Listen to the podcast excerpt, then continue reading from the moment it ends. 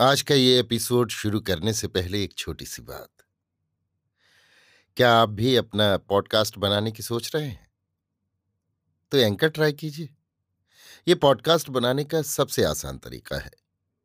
Number एक, ये free है। नंबर दो, इसमें कई सारे ऐसे टूल्स हैं जो आपको अपने फ़ोन और कंप्यूटर पर रिकॉर्ड और एडिट करने की फैसिलिटी देते हैं। नंबर तीन आप अपने पॉडकास्ट को डिस्ट्रीब्यूट भी कर सकते हैं, जिससे इसे स्पॉटिफाई और दूसरे प्लेटफॉर्म पर सुना जा सके। तो डाउनलोड कीजिए फ्री एंकर ऐप या विज़िट कीजिए एंकर डॉट एफ़ पर अपना पॉडकास्ट स्टार्ट करने के लिए। ये तो थी एक छोटी सी जानकारी, और अब शुरू करते हैं एपिसोड का सिलसिला। तो आज के एपिसोड में लीजिए सुनिए। रविन्द्रनाथ टैगोर के लिखे उपन्यास, गोरा के इकहत्तरवें भाग को मेरी यानी समीर गोस्वामी की आवाज़ में। चोट खाकर गोरा के मन का भाव बदल गया। सुचरिता के द्वारा जो गोरा का मन आक्रांत हुआ था, उसने उसका कारण सोचकर देखा, वो उन लोगों के साथ हिल मिल गया है। कब, कैसे उन लोगों के साथ इस तरह मिल गया, इसका ज्ञान उसे न रहा। जो निषेध की सीमा थी, उसे गोरा भूल से लांघ गया है। ये हमारे देश की रीत नहीं है। कोई अपनी सीमा की रक्षा न कर सकने पर, जानकर या न जानकर, केवल अपना ही अनिष्ट नहीं कर डालता, वरन दूसरे का हित करने की शक्ति भी उसकी चली जाती है। हृदय की वृत्ति संसर्ग से प्रबल होकर ज्ञान, निष्ठा और शक्ति को मलिन कर देती है। निर्मल बुद्धि भी संसर्ग से बिगड़ जाती है। केवल ब्राह्म घर की लड़कियों के साथ मिलने जाकर गोरा अपने को भूल गया हो, सो नहीं।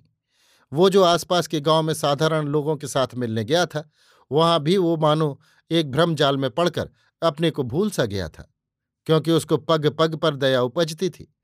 इसी दया के वश होकर वो केवल यही सोचता था कि ये काम बुरा है, ये अन्याय है, इसको दूर कर देना उचित है।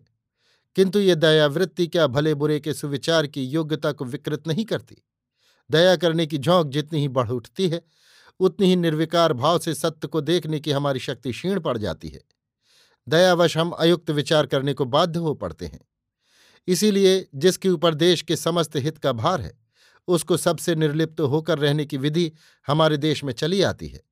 प्रजा के साथ घनिष्ठ भाव से मिलने पर ही राजा प्रजा का पालन कर सकता है। ये बात सर्वथा अमूलक है। प्रजा के संबंध में राजा को जिस ज्ञान की आवश्यकता है, वो प्रजा के विशेष संपर्क से दूषित हो जाता है।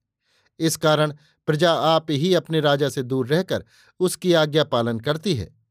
अगर राजा प्रजा का सहचर हो जाए तो उसकी ज़रूरत ही न रहे। ब्राह्मण को भी उसी तरह सबसे दूरस्थ और निर्लिप्त रहना चाहिए। ब्राह्मण को बहुतों का मंगल करना पड़ता है, इसलिए वो बहुतों के संसर्ग से बचकर रहे, इसी में कुशल है। गोरा ने कहा, मैं भारतवर्ष का वही ब्राह्मण हूँ। किंतु जो ब्राह्मण लोगों के साथ संपर्क रखते हैं और व्यवसाय के कीचड़ में लोट, धन के लोभ में पड़, शूद्रत्व की रस्सी गले में बाँध कर मरने को तैयार हैं, उनकी गणना गोरा ने स्वदेश के सजीव पदार्थों में नहीं की। उन्हें शूद्र से भी नीच समझा, क्योंकि शूद्र अपने शूद्रत्व की रक्षा करके जीवित है, किंतु ये ब्राह्मणत्व के अभाव से मृत प्राय है। इसीलिए ये अपवित्र और शक्तिहीन है।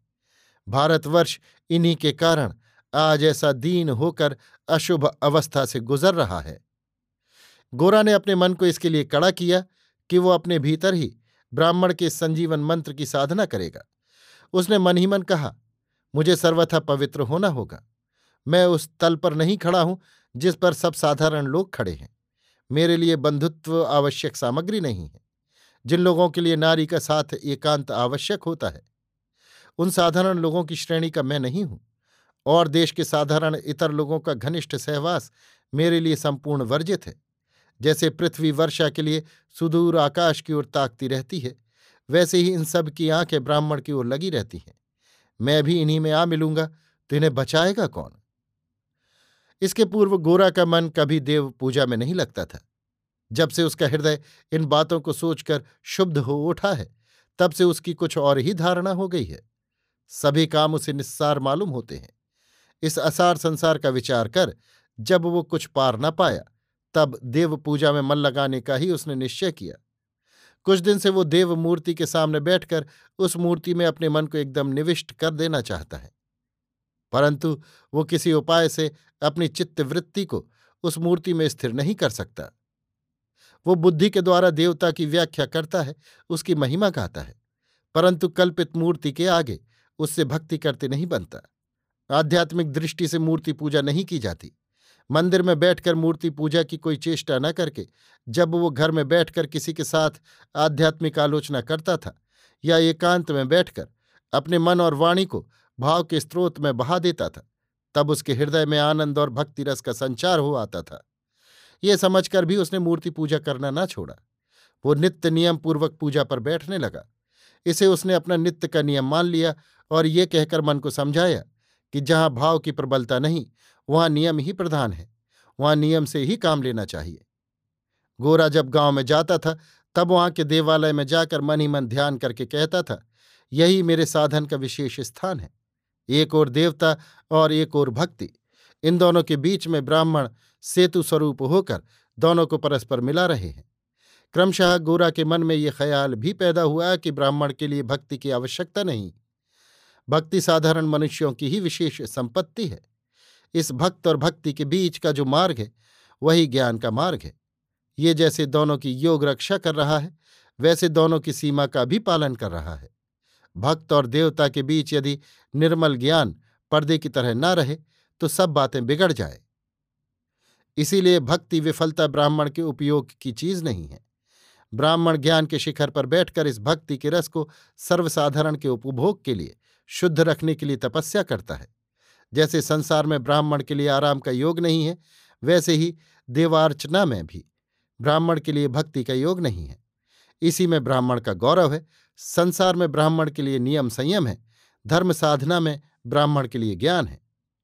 हृदय ने गोरा को हार दी थी। इस अपराध के लिए गोरा ने हृदय के लिए निर्वासन दंड का विधान किया। लेकिन अपराधी को निर्वासन में ले कौन जाएगा? वैसा सैन्य कहाँ है?